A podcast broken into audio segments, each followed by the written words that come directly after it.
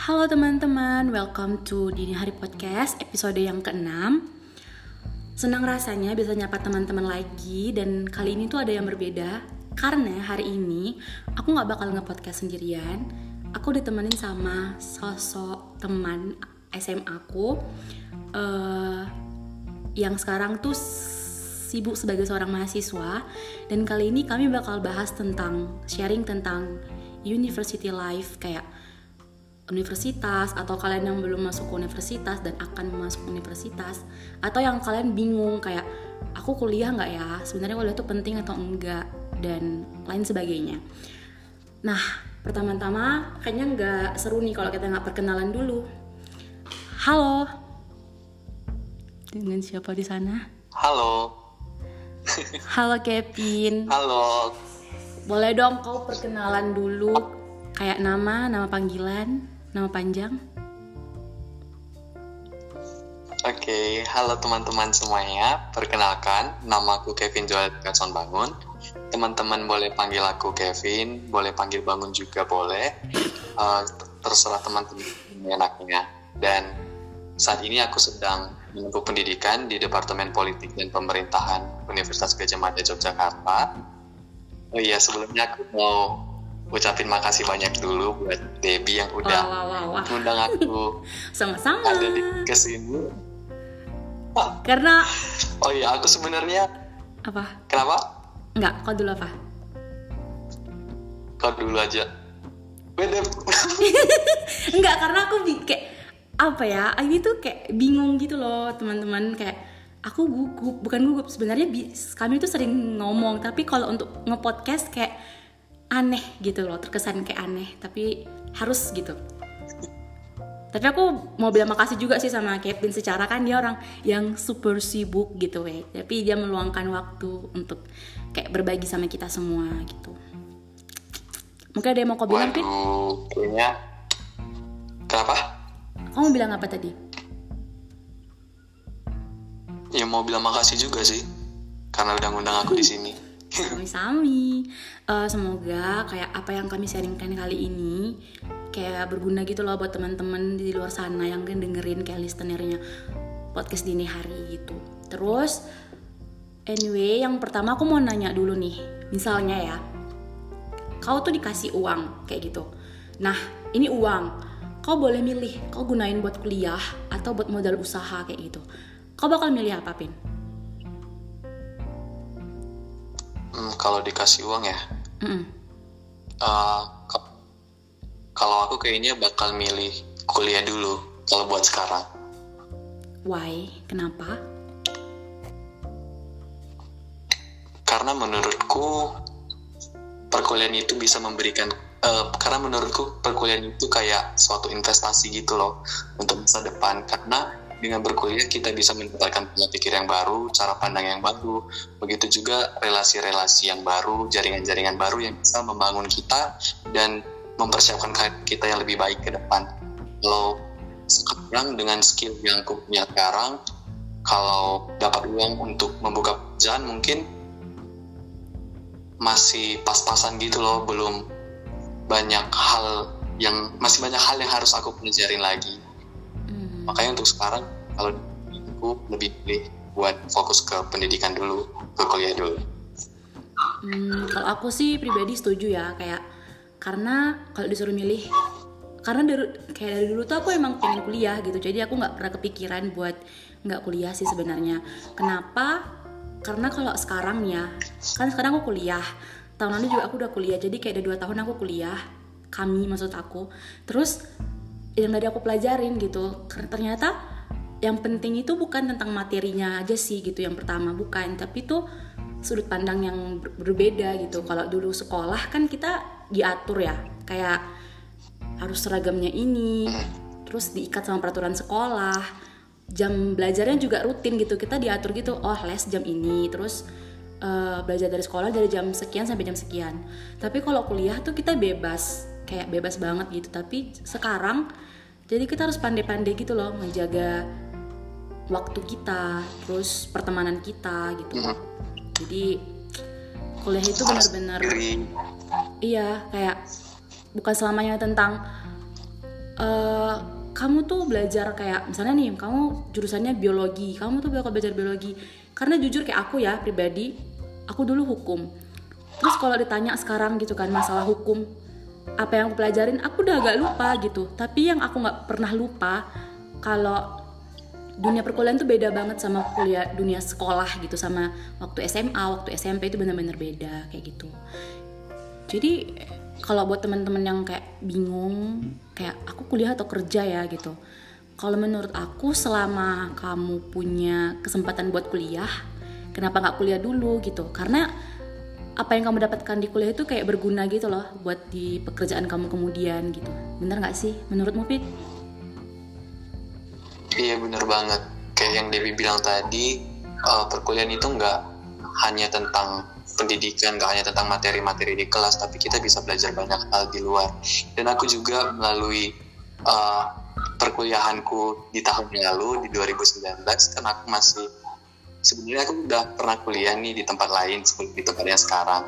Dan aku ngerasa kalau kuliah itu memberikan satu fasilitas yang luar biasa kayak gitu, bisa mempertemukan kita, orang-orang yang biasa dengan orang-orang berpengaruh di negeri ini.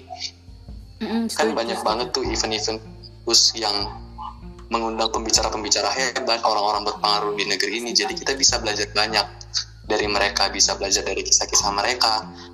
Dan itu salah satu fasilitas yang disediakan oleh perkuliahan yang mungkin nggak bisa kita dapat di tempat lain. Setuju nggak, Deb? Setuju. Termasuk ini aku lupa, kayak misalnya ya kita ini SMA nih kan, kita tuh bakal ketemu temannya itu ya itu anggaplah kita satu kota, satu daerah. Jadi teman SMA kita itu bisa jadi teman kita waktu SMP, SD atau TK, ya nggak sih? Tapi waktu kuliah kita tuh bakal ketemu dengan orang-orang baru dari seluruh negeri Indonesia ini, kayak dari Sabang sampai Merauke. Kita bakal ketemu kebudayaan yang baru gitu, beradaptasi dengan orang yang baru, sifat-sifat yang baru gitu. Karena kan beda ya, kayak misalnya nih kita kuliah, kita tuh aslinya Medan gitu, kita kuliah ke Jawa, nggak mungkin kan kita bawa sifat kita kebudayaan Medan ke sana gitu. Maksudnya nggak mungkin kita terapkan di sana gitu, karena dimana langit dipijak, disitulah di mana tanah dipijak, disitulah langit dijunjung. Jadi ya kita harus mempelajari tempat yang baru gitu, harus beradaptasi. Jadi itu benar-benar yang kita dapatkan dari kuliah sih kalau menurut aku. Terus itu kalau masalah tentang seberapa penting kuliah ya, itu menurut pendapat kami berdua. Tapi ya aku sih nggak menyuruh buat kalian tuh agree with our opinion, kayak aku nggak menyuruh kalian buat setuju dengan pendapat kami. Cuman mungkin bisa dijadikan ini kali, kayak pertimbangan ketika kamu ingin memutuskan buat nggak kuliah, padahal kamu memiliki kesempatan untuk bisa berkuliah, kayak gitu. Next. Jadi referensi ya? Iya, pinter. Jadi yang selanjutnya, mungkin aku mau cerita sedikit nih, kayak tentang Kevin mungkin dan tentang aku. Jadi sebenarnya sih kalau aku bukan orang yang kalau masalah passion dan apa yang aku mau, aku bukan orang yang nggak tahu ya gitu. Karena aku merasa aku the lucky ones, kayak aku udah tahu aku mau jadi apa dan apa yang aku suka itu dari dulu, dari kecil gitu. Nah, kayak aku nih sukanya tuh di sosial gitu. Aku sukanya hukum, aku sukanya politik. Itu aku udah tahu dari aku kelas 6 SD. Jadi aku udah tahu kalau aku bakal kuliah ngambil itu gitu. Walaupun di SMA pada akhirnya tuh aku IPA gitu. Aku enggak dikasih izin buat ke IPS. Aku enggak tahu kenapa, tapi di sudut pandang keluargaku IPS itu enggak baik gitu. Padahal menurut aku itu salah besar, karena baik IPS maupun IPA itu sama aja. Malahan kalau masalah pekerjaan kayaknya IPS juga banyak, kayak manajemen, komunikasi gitu. IPS tuh benar-benar diperluin gitu kan. Tapi ya udah. Cuman itu nggak menutup kemungkinan aku untuk mengubur impian aku dari awal gitu. Walaupun aku SMA 3 tahun tuh sebagai anak IPA, aku tetap waktu SBMPTN-nya aku ngambil soshum gitu kan. Nah kemarin setahun aku kuliah di hukum gitu. Jadi kayak ya kayak percuma sih sebenarnya 3 tahun aku belajar fisika, biologi, kimia gitu kan. Cuman ya udah, aku udah ngelewatin itu, ya udah aku nggak mau ngungkit itu lagi karena menurut aku ya udah sekarang apa yang aku rasakan aja sih gitu. Aku bedanya ya, kalau dulu tuh di SMA aku tertekan belajarnya, jadi kayak aku nggak enjoy gitu karena itu bukan aku kali kan, walaupun aku mengikuti dengan baik tapi itu nggak aku kali gitu. Terus sekarang aku kuliah kemarin di hukum setahun, aku enjoy gitu, aku ngerasa itu aku, duniaku gitu. Jadi kayak aku cuma baca-baca sambil tiduran pun masuk ke otak gitu, nyantol. Nah, waduh. Nah sih sekarang, mantap. Aku kan masuk sosial politik nih, kayak aku ngulang lagi kan setahun, bukan ngulang sih kayak nyoba lagi, aku pindah jurusan. Bukan gara-gara aku nggak cocok di hukum ya, cuman setelah aku mengerti, oh ternyata di hukum itu banyak pembagiannya kayak pidana, perdata, tata negara, administrasi negara. Ternyata aku itu punya bagiannya lagi gitu. Aku tuh dihukum, tapi yang aku suka itu pemerintahannya gitu, bukan pengadilannya gitu. Jadi kenapa aku nggak nyoba aja di tempat yang baru gitu? Kayak aku suka yang universitas apa nih gitu, UI dan USU gitu kan. Ya udah, aku nyoba di situ dengan jurusan yang aku pengen gelutin lebih dalam, yaitu politik gitu, pemerintahan dan politik kan. Tapi si Kevin ini beda teman-teman, dia 3 tahun tuh SMA-nya IPA, udah SBMPTN, ya. SBMPTN tahun lalu, dia IPA juga, iya gak sih, di Bali ya kan? Terus, ya. Dia nyoba lagi kan, dan sekarang jadi anak IPS, anak soshum. Yang aku bingung kan, selama dia sekolah SMA, nilai IPA-nya tuh bagus, kayak siapa gitu yang anak SMA 1 Kaben Jahe yang nggak tahu Kevin gitu kan. Terus nih gitu ini serius. Terus dia kuliahnya juga setahun baik-baik aja sih menurut aku ya di IPA gitu. So kenapa dia akhirnya memutuskan untuk pindah jurusan setelah dia ngelewatin itu semua? Terus kayak what's happen gitu, atau mungkin kau baru tahu gitu kayak oh ternyata yang aku kali itu ini gitu. Setelah kau baru tahu itu setelah kau kuliah di Bali atau gimana gitu. Mungkin kau bisa sharing gitu, Pin? Karena bingung loh, aku serius. Itu pertanyaanku sih. Jadi cerita apa ya? Cerita pengalaman pribadi nggak apa-apa ya?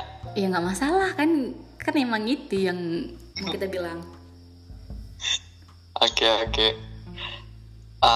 Dulu sebetulnya waktu SMA mulai dari kelas 2 itu aku udah bermimpi untuk melanjutkan pendidikan ke salah satu sekolah kedinasan. Kayaknya Debbie sama teman-temannya lagi pasti udah tahu kalau aku mau lanjut ke sekolah kedinasan, yaitu PKN STAN. Iya. Nah, di jurusan dia cukup. Iya kan? Iya, kayak tau gak sih kayak dia tuh bener-bener belajar. Orang tuh istirahat ya, dia belajar sama Walol, itu temen baiknya si Hiskia. Terus dia gitu lagi free class, aku ribut nih di kelas, aku ribut sama temanku Elma, Dilvani dan End Gang, tapi dia tetap bisa fokus gitu loh, padahal duduknya sebelahan gitu. Aku bingung, ini anak sebenarnya kayak gak punya kehidupan lain atau gimana, kenapa belajar terus gitu. Lanjut Pin. Mohon maaf, lanjut ya. Kemarin itu sebetulnya waktu akhir-akhir kelas 3 tuh aku punya 2 orang teman. Terus kita itu punya mimpi yang sama buat lanjut ke STAN gitu kan. Siapa terus sih itu? Beberapa bulan sebelum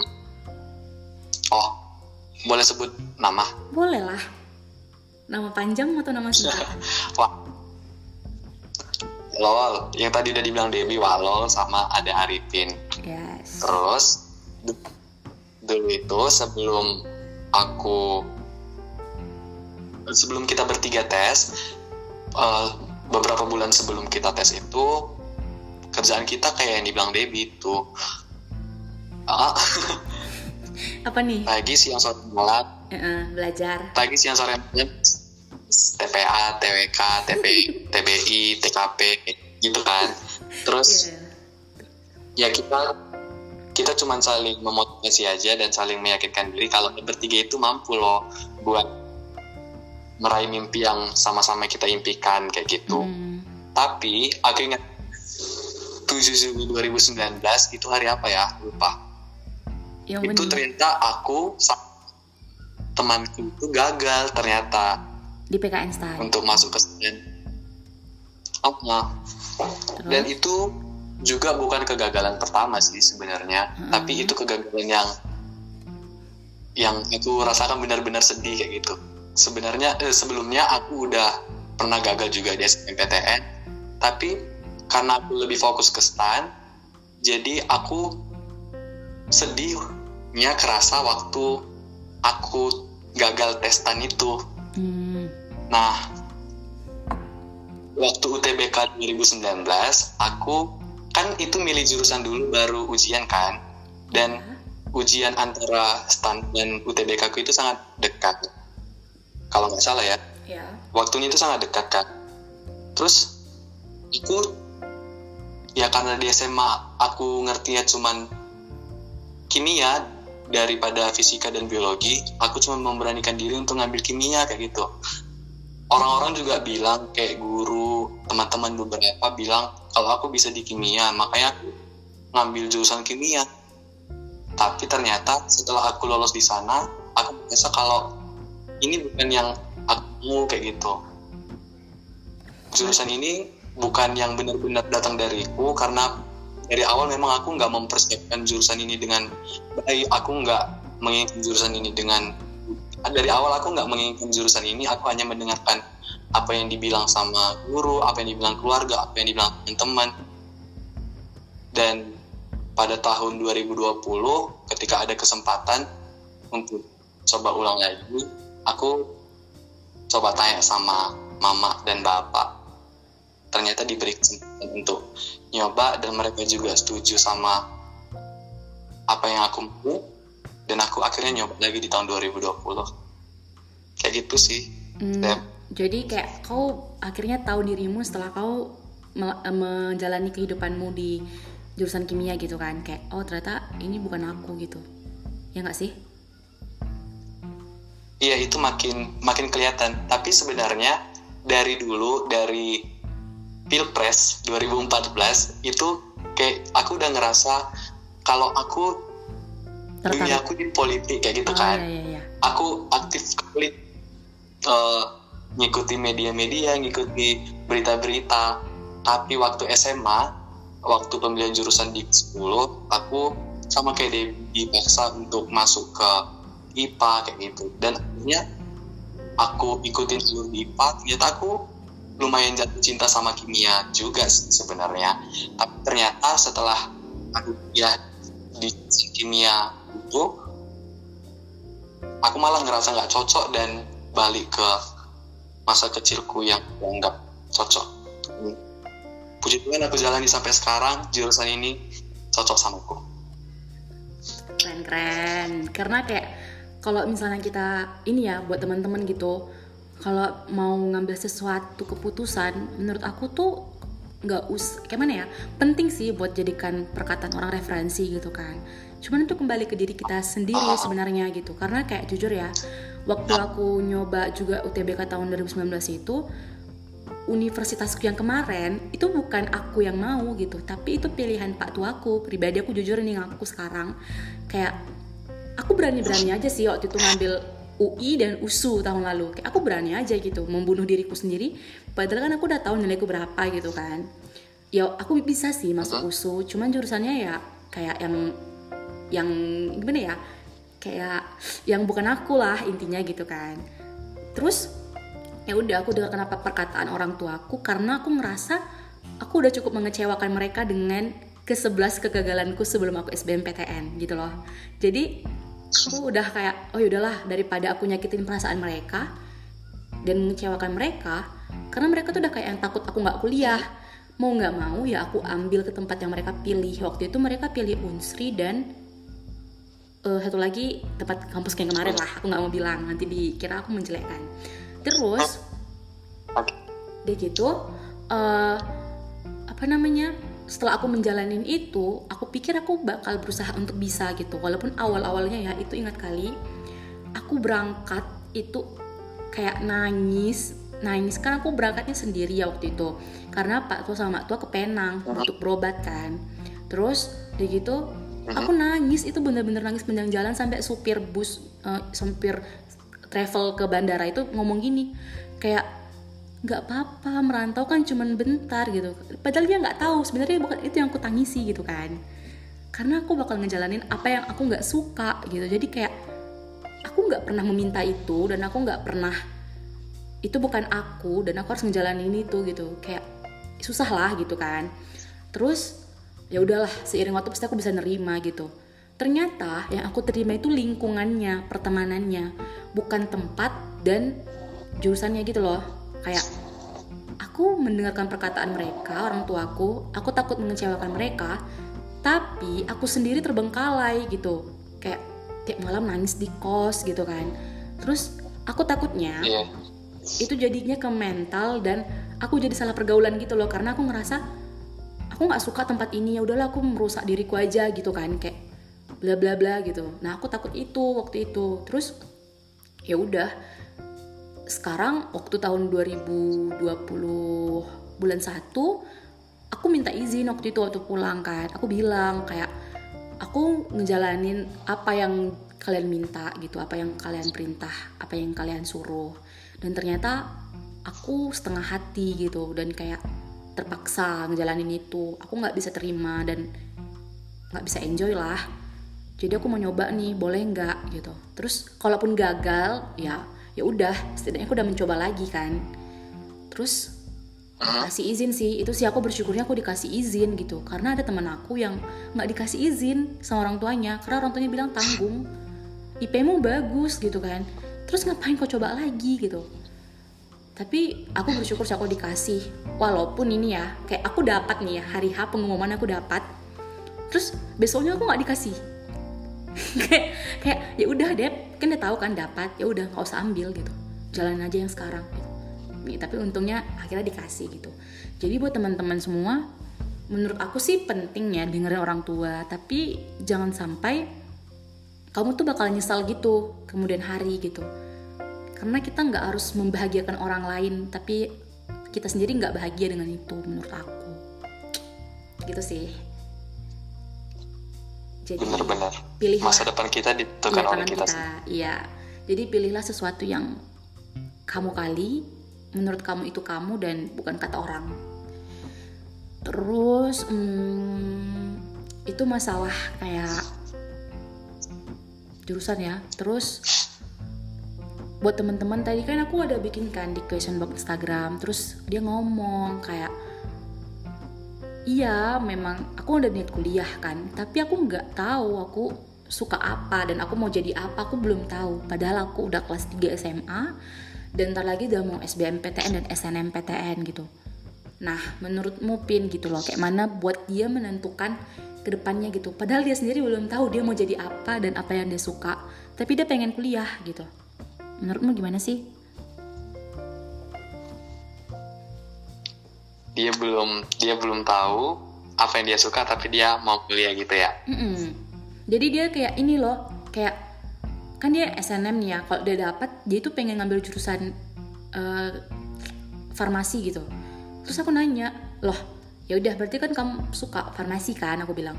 Enggak, jadi ya karena banyak yang farmasi kan favorit gitu, terus teman-teman pada nyarankan ke sana kayak gitu, jadi kan dia ngikut-ngikut kan, bukan itu dari hati dia. Jadi menurutmu untuk dia tahu passionnya dia di mana dan apa yang dia suka gitu dan menentukan jurusannya gitu, mungkin kau punya cara, tips atau apa gitu? Kalau cara mungkin aku bagi pengalamanku aja ya waktu aku salah jurus. Boleh. Kalau dulu masuk di jurusan yang pertama yang aku ngerasa aku nggak cocok di jurusan yang pertama, aku ngerasa ketika menjalani jurusan itu dan harus menjalani jurusan itu adalah hal-hal yang paling melelahkan kayak gitu. Dan kalian harus percaya kalau masuk di jurusan yang salah itu lumayan melelahkan kayak gitu. Makanya cukup kita berdua aja yang sempat salah jurusan. Kalian jangan lagi ya kalau udah dengar ini, dengar podcastnya kali ini. Kalau menurutku, agar kita tidak salah jurusan, yang pertama kita harus kenal diri kita dulu sih. Apa yang pengen banget kita tahu, apa diriku sebenarnya maunya apa sih, kayak gitu. Dan ketika kita udah kenal siapa diri kita, apa yang kita mau, kita pasti nggak bakal ikut-ikutan apa kata orang. Nggak harus yang dibilang keren, berarti itu harus aku dapat, tapi apa yang sebenarnya menjadi passion aku, apa yang sebenarnya menjadi yang aku inginkan, apa yang sebenarnya aku cintai untuk aku jalani di dalam kehidupanku. Aku harus tentukan itu sendiri. Aku harus berani ambil kesempatan. Aku harus berani ambil apa yang menjadi passionku, bukan apa yang dibilang orang keren atau apa yang menurut orang cocok untukku, tapi aku sendiri tahu kalau itu nggak cocok untukku, kayak gitu. Terus percaya kalau semua, kalian harus percaya kalau semua jurusan itu memiliki peluang kerja yang bagus asalkan kita mau berusaha, kayak gitu. Mungkin orang berkata kalau jadi profesi A uangnya nanti banyak, peluang kerjanya banyak kalau kamu di jurusan A, tapi teman-teman harus percaya walaupun teman-teman ngerasa kalau dia menyukai jurusan yang mungkin di mata orang kurang bergengsi, atau yang di mata orang itu pekerjaannya nggak banyak, peluang kerjanya nggak banyak, atau gaji dia nanti nggak bakalan tinggi, percaya aja apapun yang dijalankan dengan setulus hati itu pasti akan membuahkan hasil, gitu loh. Setuju. Jadi yang penting, jadi kesimpulannya kayak yang penting kita sendiri. Iya, kita nggak boleh bawa gengsi dan apa kata orang sih, kayak kembali yang awal tadi, ya nggak sih? Iya benar. Terus aku setuju sih kalau masalah yang kayak kita tuh kadang ngambil jurusan yang kita tuh harus yang gajinya tuh gede gitu loh, ya nggak sih? Kayak masa aku udah capek-capek kuliah aku nggak balik modal, kayak gitu ya kan. Jadi kayak kedokteran, siapa sih yang nggak tahu biaya kuliahnya mahal, tapi waktu udah tamat dari situ ya penghasilan juga berkelimpahan gitu kan. Tapi pertanyaannya, apakah kamu menikmati pekerjaan kamu itu gitu? Karena nggak selamanya uang itu bikin bahagia, walaupun kita butuh uang gitu kan. Terus lebih enak mana gitu? Kalian bekerja karena uang, karena kalian pengen dapetin uang, tapi kalian nggak bahagia, kalian tertekan jadi beban, stres. Atau kalian menyukai pekerjaan kalian, kayak misalnya nih kalian hobinya musik, ya kan? Terus kalian ngambil pekerjaan kalian tuh misalnya jurusan kuliah tuh musik. Nah, anggaplah kalian juga bekerja sebagai guru musik, guru les mungkin vokal, atau kalian buka usaha apa sih namanya, kayak studio record gitu mungkin kan.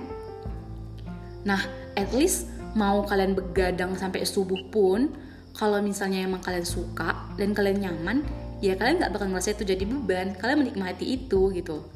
Jadi menurut aku masalah gaji tuh penting, tapi nggak penting-penting banget gitu. Kayak ya udah gitu. Kamu dapat uang banyak pun kalau kamu stres ya buat apa gitu? Ya nggak sih. Jadi nggak usah mikirin, jangan mikirin gaji dulu, dan jangan mikirin ini. Kalau misalnya nih ya, kalian tuh suka sastra, tapi di mata orang sastra itu nggak bakal jadi apa-apa gitu. Kata siapa? Gak ada yang menjamin masa depan orang gitu. Kamu mau jurusan apapun, asalkan kamu punya usaha, kamu doa, kamu raih setinggi mungkin gitu, kamu bakal jadi orang. Kayak pasti jadi orang gitu. Karena gak semua jurusan yang kamu ambil itu menentukan pekerjaanmu sih menurut aku. Kayak ya udah, kamu sukanya apa, kamu ambil itu. Masalah pekerjaan itu pasti udah diatur, dan semua itu punya peluang kerja yang menurut aku pasti ada, karena nggak mungkin lah suatu universitas bikin jurusan kalau peluang kerjanya nggak ada, iya kan? Jadi nggak usah takut sih menurut aku. Iya benar. Daripada kalian kayak kami Kalau Kevin kan nggak nyaman dengan jurusannya, kalau aku nggak nyaman sama jurusan dan universitasku gitu. Jadi ya maunya jangan sampai ngulang lah, kalau bisa sekali jalan, ya kan?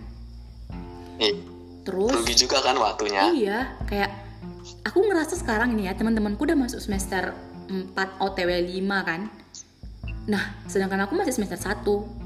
USU, UAS aja belum gitu. Terus kayak aku udah ketinggalan jauh, umurku udah makin tua kayak gitu. Tapi ya udah, daripada nanti aku lulus, aku ngejalanin di sana tapi nggak senang, kayak berberat hati, aku takutnya menjatuhkan, menyalahkan diriku sendiri dan menyalahkan orang tuaku pada akhirnya gitu. Dan aku nggak mau itu terjadi kayak gitu. Ya udah. Terus penting juga buat ngenalin diri dan kemampuan kamu gitu. Jangan kata orang gitu. Kata orang, nilaimu tuh bagus loh di matematika, ya udahlah kamu ngambil jurusan matematika aja gitu. Padahal kalian sendiri tahu kalau kalian tuh pintar di PPKN gitu. Kayak terlalu memaksakan kan, kayak oh di mata dia nih aku jagoan nih matematika, jadi aku harus ngambil jurusan matematika nih biar aku kelihatan keren dan wah. Bila perlu nih ya universitasnya UI kek, UGM kek, ITB kek gitu kan, biar orang tuh mandangnya wow gitu, derajatmu tuh naik gitu. Tapi nanti ketika kamu kuliah, kamu kayak orang yang mati segan hidup tak mau gitu loh. Jadi lebih baik dari sekarang tuh kamu kenalin potensi diri kamu apa gitu. Kenalin diri kamu sukanya apa. It's okay kalau misalnya sekarang kamu tuh IPA, tapi sebenarnya kamu suka IPS. It's okay, kan bisa ngambil soshum kayak gitu. Jadi jangan takut, kenalin diri kamu, terus potensi kamu, kemampuan kamu. Jangan ikut-ikutan. Itu sih yang paling penting, jangan ikut-ikutan dalam menentukan jurusan. Tapi boleh juga kamu jadikan referensi kalau orang bilang kamu cocoknya ke sini gitu. Tapi itu jadi referensi ya, bukan jadi patokan gitu. Terus tadi juga ada yang nanya kayak dia kan gap year ya, terus dia tuh sebenarnya harusnya kuliah tahun 2020, tapi akhirnya dia memutuskan buat gak kuliah gitu, padahal orang tuanya sebenarnya ngasih sih dia ke swasta gitu kan setahun, tapi dia gak mau karena dia bilang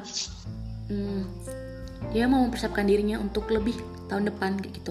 Jadi uangnya lebih baik dipakai buat bimbel dan sebagainya gitu. Tahu-tahu pandemi lah berlangsung. Dan akhirnya bukan pandemi sih, maksudnya kayak dia tuh udah nyaman gitu loh dengan pekerjaannya. Kan di pandemi ini kayak kita susah kan dapat uang. Terus tapi dia mudah gitu dengan pekerjaan yang sekarang. Jadi dia kayak udah kehilangan lah rasa untuk ingin mencoba lagi gitu. Jadi tuh teman-teman nanya gitu, gimana cara menghilangkan kejenuhan ketika kita gap year, ketika kita memutuskan untuk mencoba tahun depan kayak gitu. Misalnya nih teman-teman nanti, bukan aku mendoakan ya, tapi pahit-pahitnya lah gitu. Misalnya gap year, kalian bakal gap year. Nah, apakah kalian bakal mending gap year atau kalian tuh tetap kuliah tapi swasta setahun dan nyoba lagi tahun depan gitu? Menurut Kevin, pertama nih, ngulang rasa jenuh dulu deh. Kalau ngerasa jenuh ya, kalau menurutku sebenarnya gap year itu adalah sebuah anugerah, sebuah gift gitu. Kenapa? Karena nggak semua orang juga kan bisa ngerasain yang namanya gap year. Jangankan untuk gap year, untuk memilih kesempatan untuk tes ke kuliah ataupun kesempatan untuk berkuliah aja nggak semua teman-teman kita punya akses untuk itu, nggak semua teman-teman kita punya akses untuk berkuliah misalnya, tapi kita masih diberi kemampuan kepada kedua orang tua kita untuk berkuliah kayak gitu, walaupun memang di tahun ini kita belum dikasih kesempatan dan kita masih harus terus berjuang di tahun depan kayak gitu. Kalau teman-teman jenuh dalam menunggu dalam masa setahun itu biasa, itu manusiawi. Tapi teman-teman harus ingat juga sama tujuan awal dan teman-teman pastikan untuk masuk ke universitas selain untuk mendapatkan ilmu, pasti teman-teman ingin membanggakan kedua orang tua, ingin membanggakan saudara-saudara.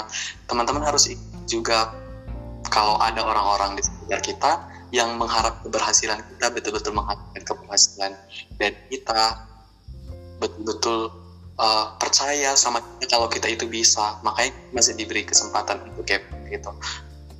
Makanya kalau jenuh, orang tua, orang-orang terdekat, saudara, teman-teman yang selalu ngasih kita semangat, itu mood booster banget sih, biar kita nggak jenuh. Kita ingat sama tujuan kita, apa kita mau kuliah di jurusan itu, dan itu harus kita selesaikan benar-benar biar kita bisa membanggakan orang-orang di sekitar kita, dan nanti kita bisa bermanfaat secara luas. Hasil dari penantian berharga kita selama setahun ini pasti akan terbayar. Kita harus yakin dengan itu, ya, menghilangkan rasa jenuh. Kalau jenuh itu sendiri sih menurutku manusiawi, pasti datang. Kalau namanya nunggu pasti melelahkan, tapi kita harus tetap berjuang gitu. Setuju. Aku sama kayak penantian. Kayak penantian, aku suka sih dengan kata-kata penantian. Karena kayak sekarang kan kalian gap year misalnya ya, terus sebenarnya itu bisa jadi kesempatan kalian buat lebih menunjukkan kemampuan kalian di tahun depan kayak gitu. Terus kalian bisa punya kesempatan buat kayak jalan-jalan. Ketika kami yang nggak gap year belajar, kalian mesti bisa kesempatan buat jalan-jalan, traveling kayak, atau melakukan hal-hal yang kayak kalian suka. Misalnya nih kalian hobi masak, kalian buka bisnis masak sambil-sambilan kalian mempersiapkan tahun depan gitu kan. Terus menambah pengalaman lagi. Kayak aku belajar sih dari kau tau lah ya kan Pin, kakak kelas kita yang sekarang di UI jurusan ya tau kan, kesejahteraan sosial. Nah kayak dia kan gap year ya setahun ya. Tapi aku lihat gitu selama setahun itu dia berproses gitu. Jadi dia ngikutin banyak event, dia punya banyak kegiatan, dan itu menambah pengalaman dia, menambah komunikasi, kemampuan komunikasi yang baik gitu kan. Kayak pokoknya kayak gak sia-sia gitu gap year-nya gitu. Dan buat teman-teman yang memutuskan untuk menunggu sambil bekerja, jangan sampai ketika kalian udah menerima gaji dari pekerjaan kalian, kalian jadi terbuai dan kalian tuh lupa sama tujuan awal kalian gitu. Karena kalian tuh harus tetap ingat sama tujuan kalian. Dan kami di sini yang udah yang tahu gitu loh, yang tahu kalian, kami tuh udah berharap sama kalian gitu. Kayak kalian bilang, aku mau coba tahun depan, aku mau masuk ke sini gitu. Nah, kami tuh menantikan itu gitu loh. Kami berharap sama kalian dan kami selalu mendukung kalian gitu. Tapi ketika berproses itu emang nggak mudah, dan kalian mundur, ya yang kecewa bukan cuma kalian, tapi kami juga kecewa pribadi gitu ya kan. Kayak wah ternyata bener.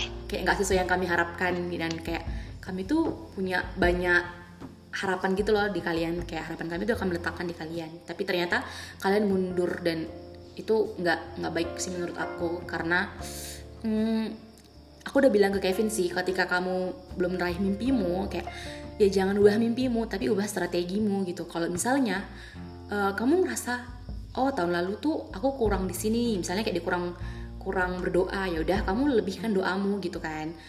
Atau kamu merasa aku tuh kurang belajar, ya belajar lagi gitu. Jadi jangan sampai dalam masa penantian berproses, nikmatin gitu loh. Proses itu berharga dan mahal sih menurut aku. Nanti ketika kamu mendapatkan apa yang kamu mau, kalian tuh bakal kayak wah gitu, kayak nggak nyangka, dan bahagianya tuh lebih-lebih dari kalian dapat uang 3 miliar gitu loh. Kayak emang bener-bener gak bisa terbayarkan. Itu sumpah kayak mahal kali proses. Karena aku udah nikmatin itu. Kayak aku kan nyoba lagi kan, Kevin juga nyoba lagi, belajarnya tuh lebih lagi kayak gitu. Apalagi waktu ini, tahun ini kan kemarin cuma sekali kan kesempatan. Aku jujur pribadi kayak yang udah antara iya dan enggak sih di situ. Dan waktu pengumuman pun aku gak mau buka, yang buka malah temanku gitu. Temanku semua yang buka, aku sama sekali gak buka sampai sekarang. Sampai sekarang aku gak buka. Terus udah gitu jujur aku kayak waktu dibilang temanku tuh notif kan, cuma notif gini aja, woi Dep, kapan kau ke Medan gitu kan. Itu jam 4:30 kan, jam 5:30. Terus aku kayak ngomong, hah gitu kan. Baru, alah udahlah, gak usah sosok gak tahu kau gitu kan. Kapan nih kita nyari kos di Medan kayak gitu. Terus aku kaget, kenapa gitu. ternyata tuh banyak notif yang masuk, terus bilang selamat. Ternyata temanku tuh udah bikin story kalau aku dapat, padahal aku sendiri belum buka gitu. Itu rasanya kayak nangis, bahagia, nggak nyangka. Dan itu lebih-lebih dari apa ya, kayak itu tuh hadiah terindah selama 19 tahun aku hidup di dunia ini sih menurutku. Ini sumpah aku nggak lebay atau nggak settingan, ini serius sih.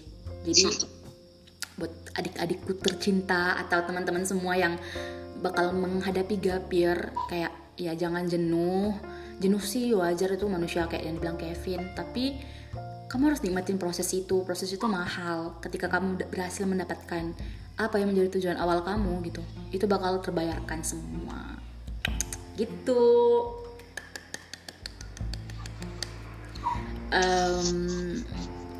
Terakhir deh ini kayak motivasi aja sih dari kami berdua gitu. Nggak bisa dipungkirin ya, kuliah itu butuh biaya, itu memang bener sih. Semakin apa ya, semakin bagus jurusannya, bukan bagus sih, semua jurusan tuh bagus, maksudnya semakin apa ya, semakin populer ya semakin populernya jurusan dan universitas itu pasti lebih semakin mahal sih biayanya gitu. Nah buat teman-teman yang bilang kayak ya iyalah kalian punya kesempatan buat kuliah lah, kami gitu harus kerja dulu baru bisa kuliah atau lain sebagainya gitu kan. Kalau aku pribadi nih, sebelum Kevin memberikan opininya, sebenarnya kuliah itu sebenarnya sekarang udah lumayan enak gitu, kalau dari cerita-cerita dari guruku dulu sama dari orang tuaku gitu kan. Sekarang tuh udah banyak beasiswa, itu yang pertama. Terus kedua, kayak ini lain dari bidik misi, kayak di dalam sekarang aja kayak di dalam kampus gitu udah ada 15 beasiswa nih yang masuk ke grup WA gitu kan di dalam gitu. Terus ya udah gitu, jadi kamu apalagi alasanmu. Kalau misalnya kalian pintar, kalian punya usaha, kalian punya keinginan, kalian bisa dapat beasiswa menurut aku. Jadi yang paling penting itu pertama ya itu skill kamu dan prestasi kamu gitu. Bukan kalau biaya itu bisa nanti gitu. Kalau masalah biaya aja jangan takut buat nggak punya biaya buat kuliah sih. Kalau menurut Kevin? Iya benar banget sih kayak yang dibilang Debbie. Sekarang itu kesempatannya udah terbuka banget. Mohon maaf ya ada aja. Azan. Selamat sholat teman-teman semua. Selamat menunaikan ibadah sholat. Kalau menurutku, ya. Mirip-mirip sih kayak yang dibilang Baby. Kalau sekarang itu kuliah itu udah mudah banget dibanding dengan orang-orang tua kita dulu. Karena sekarang kesempatannya udah terbuka banget. Tapi kuliah itu juga tidak menjamin kita untuk sukses kayak gitu. Yang penting itu skill kita nggak sih, bukan cuma tentang ijazah, bukan tentang ITK atau gelar cum laude yang harus kita kejar sekarang, tapi skill kita harus yang kita tingkatkan, cara kita untuk berpikir kritis, pemikiran kita yang lebih terbuka, agar kita bisa mengembangkan diri kita lebih lagi kayak gitu. Iya setuju.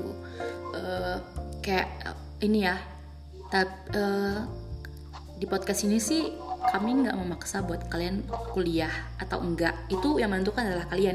Kayak percuma kalau emang kalian sendiri nggak pengen kuliah dari awal gitu, jadi buat apa kalian kuliah? Karena nanti di dalam kalian hanya akan menghabiskan uang dan waktu gitu kan.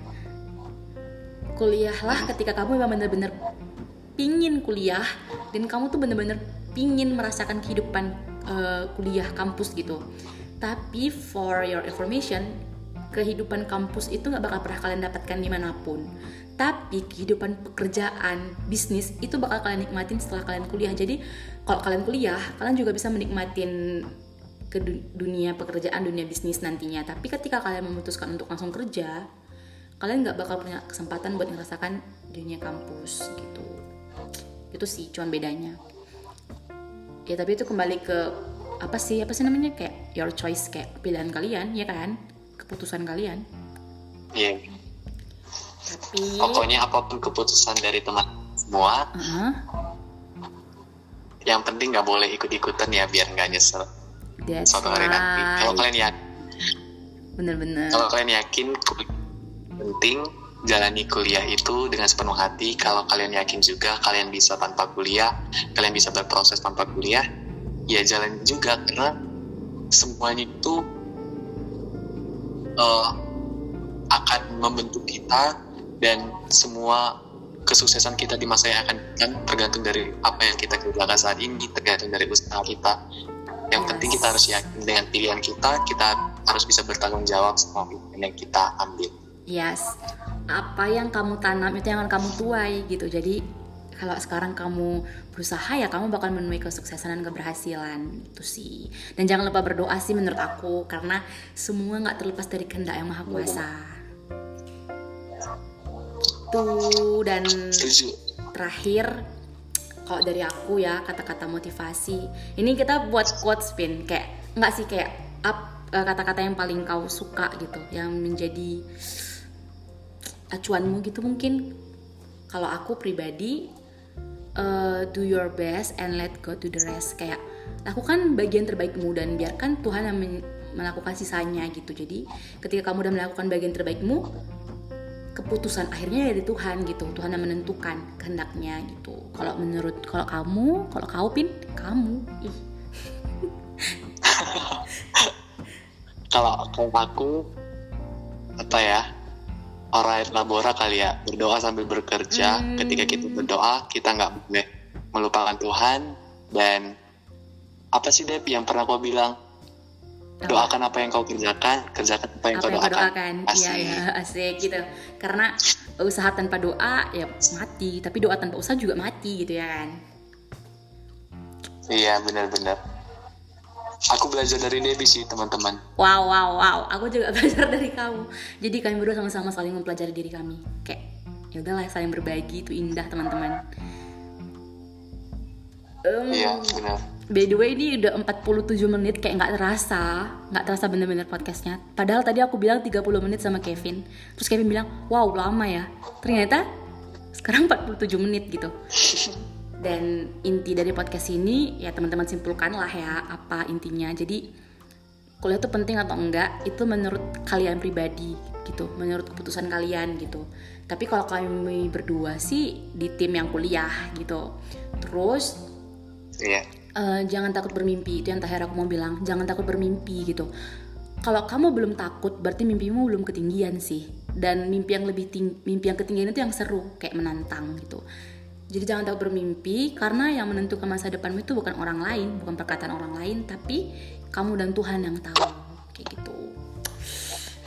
Thank you Kevin for kesempatan kali ini, karena kau udah meluangkan waktumu yang sangat sibuk itu untuk bisa berbagi di podcast Dini Hari. Jangan bosan-bosan ya. Kenapa? Jangan bosan-bosan. Iya, ditunggu undangan selanjutnya. Asik. Makasih teman-teman yang udah dengerin. Have a nice day. Kamu mau bilang apa terakhir sama teman-temanku tercinta, Pin? Apa ya? Salam perpisahan. Pokoknya semangat terus. Jangan bosan-bosan dengerin podcast Kata Dini Hari. Podcast Kata Dini Hari. Bye-bye. Thank you teman-teman. Mwah. Love you.